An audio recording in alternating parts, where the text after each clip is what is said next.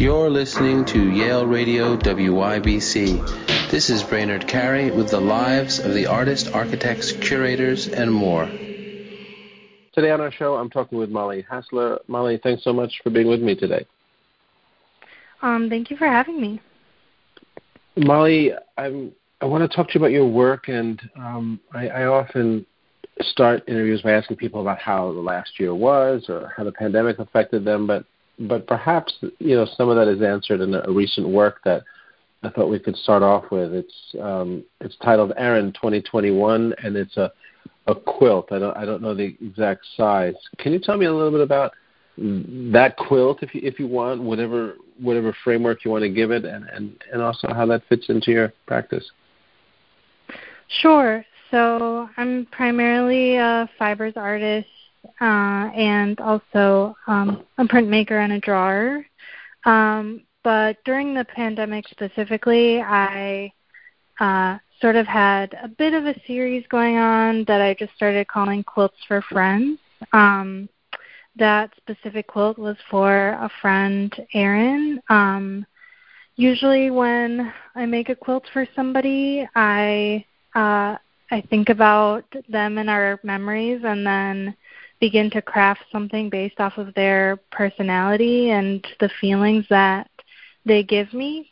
I also think quilting in general is, there was a lot going on during the pandemic, and I really consider quilting and craft skills as, like, I started to think of them as skills for the revolution, kind of, that if all else fails, I can just sort of make something that will keep my friends warm in multiple different ways, warm in spirit, warm physically.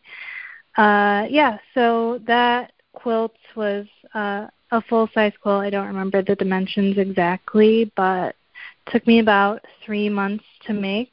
I also really love quilting because I have my own studio, but I also get to make them at home watching TV. So it's a really fun sort of home-to-home exchange. So why doing them friends at home? Are you hand sewing them? Like, don't you need a big machine to do that, or are you not using a machine? I use a sewing machine to quilt the front and back, which means piece all those little squares together, and then once the structure of the quilt is made, every little sort of yarn tie, I tie by hand at home. And right, that's to keep the batting from slipping around. Is that what that is? All those are, I don't know what you call it. Exactly. Yeah. It's to keep the integrity of the quilt forever. And then I also do a lot of hand sewing the binding of the quilt, which is just all around the edge of the quilt. And so these are of course part of your practice, and we could talk about these for a while, rich history, how they're designed, but they're also created. I mean, this is a pandemic project, so to speak, and were these gifted to friends, or they're just in homage to friends? They were gifted. So that does sound, I like that part of the, you know, the revolution, or how I'm paraphrasing you, but talking about it as a kind of, very, very, very human gesture that could be used in the sparest of times to the greatest benefit. So how does that relate to your past work? Because of course I think of a lot of things, but without putting words in your mouth, that seems to relate to a lot of your work, your community projects. And then in public work, right? This sense of art for the revolution, is that what you said? Or am I misquoting you? I think I said skills for the revolution in relation to sewing, but a lot of my work definitely has an eye towards justice, if you will. One of my first sewing projects was this book that I made called Resistance Cues, and it was a sewn and hand sewn and hand dyed book that I made in 2017. Pretty much just reflecting on my own coming out process in relation to what was going on politically in the world at the time, and like who's positioned to be on top, if not those who are already, like, I don't know, rich and have resources. Right. And so I kind of go in between, like, personal reflection in these sort of, like, smaller books and drawings, and then really big community projects. Like, I made a greenhouse recently with a local elementary school with second and fourth graders, and also a long-term art education teacher. It was a quilted greenhouse, and each student made a quilt square. I love that. So, I love that. Yeah, let's talk about that. I mean, I just want to frame also this. You talked about your resistance cues as being a coming out process, because part of what you're talking about is a queer identity, right? And the representation of that also is a thread through your work in a particular way. Is that correct? Yeah, definitely. And my queer identity really relates to the community projects. They're very interconnected, because queer coming of age is, for me at least, like a community-based project. You're developing a family structure out of people that might not be blood related to you. But yeah, my queerness is definitely a thread through all of my work, I would say. If not reflecting on my childhood and growing up as a queer kid, and then growing up as a queer adult, and navigating that and asking questions of myself and the people around me in relation to, queerness and transness as well. And so, you've done a lot of projects between resistance cues, which was, as you said, a type of coming out project. So where are you now? Because, right, you've gone through all those phases. Now you're an adult artist, a professional artist, so to speak. How does the latest project reflect on that evolution of how you're presenting yourself?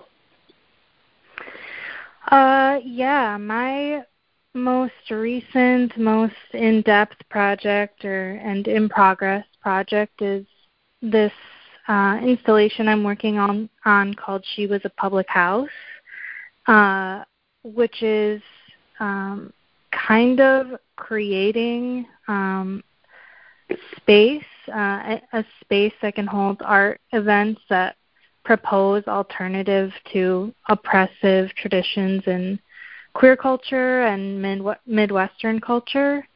So I'm kind of creating my own little art pub where I can invite friends and strangers to participate in art events. The space right now has a lot of drawings and prints that I've made, and then also some fibers works as well. And it's also paired with zine, also titled She Was a Public House, that sort of outlines my coming out narrative of growing up in a small Wisconsin town and then moving to Milwaukee, and outlining my supporters and allies and community, and how to build community in the world. So this is a community project, that kind of support of a community that you're sounds like cultivating in She Was a Public House. Where is this space? Is this a gallery space, or where is currently this? It's in my studio, which is also in a gallery space called Real Tinsel in Milwaukee. It's kind of a workspace and a gallery space combined. I am also currently working on, for the space, a transportable sort of bar cart that can go in between different gallery spaces, and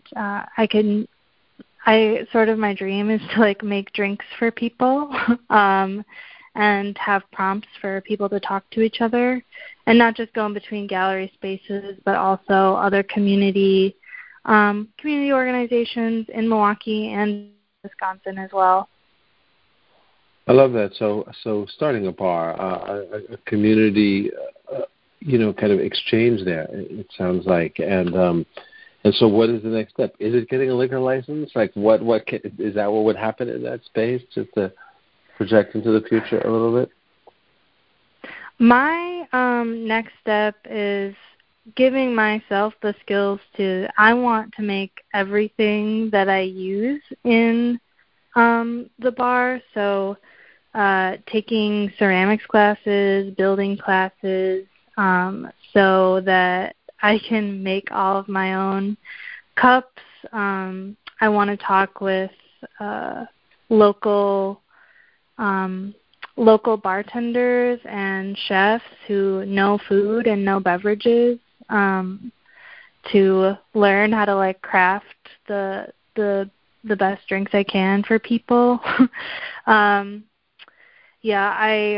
My mom was a bartender at the same bowling alley for like 25 years, and I really am reflecting on sort of like the connections and family she made like along the way in those 25 years, and I really just want to, especially in pandemic times, like safely meet with as many people as possible, and bring as many people into this process as I can. So that's sort of the step that I'm at the moment. I like that so much, and it does seem that, like such an appropriate pandemic project, because I love to go there, drink and eat and meet people. As you're saying, it's really wonderful.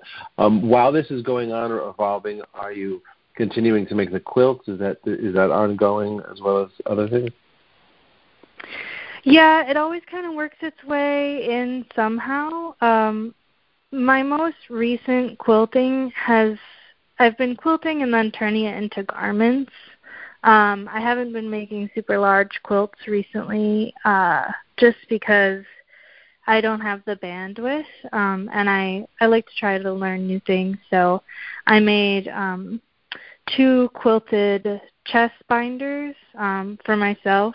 Binders are for transmasculine people so that their chests appear flat and feel flat. And so those were my last two endeavors into quilting and garment making, and I've really been enjoying that as well. And that is starting to move into a little bit of a outward-facing project as well. I would really like to teach people how to sew and make their own binders at home, because sometimes people don't have access to purchasing them or things like that. So I would love to do some community like sewing workshops, garment making workshops, things like that. Well, I love that, and of course that really fits in. That's the project, I keep my feelings in my chest, that you're talking about, making quilted binders. That does also seem like it fits in with all of these things can come together. Those could be made or given away or sold at the pub, and that's part of the conversation, right? Exactly. Yeah. Yeah. Well, that's really cool. It's been great talking with you, Molly. I really admire what you're doing, and wish you well with your pub and how that flourishes. I want to ask you one more question, which is, what are you reading at the moment? I just finished a book called Johnny Appleseed by Joshua Whitereed. It's fiction. I read a lot of novels and then also graphic novels at the moment. So I just finished that, and I would highly recommend it. The author is Two-Spirit and Indigenous and Queer. I don't want to give too much of the book away, but I really loved it, sort of just about navigating queerness and gender between the rural and metropolitan areas and growing up and also family. And then I also just finished Sunburning by Keela Roberts. It's a graphic novel. Thank you so much, Molly. I appreciate your time and your work, and wish you well with your community projects and your pub. Thank you. Thank you so much. This was fun. You're listening to Yale Radio WYBC. This is Brainerd Carey with the lives of the artists, architects, curators, and more.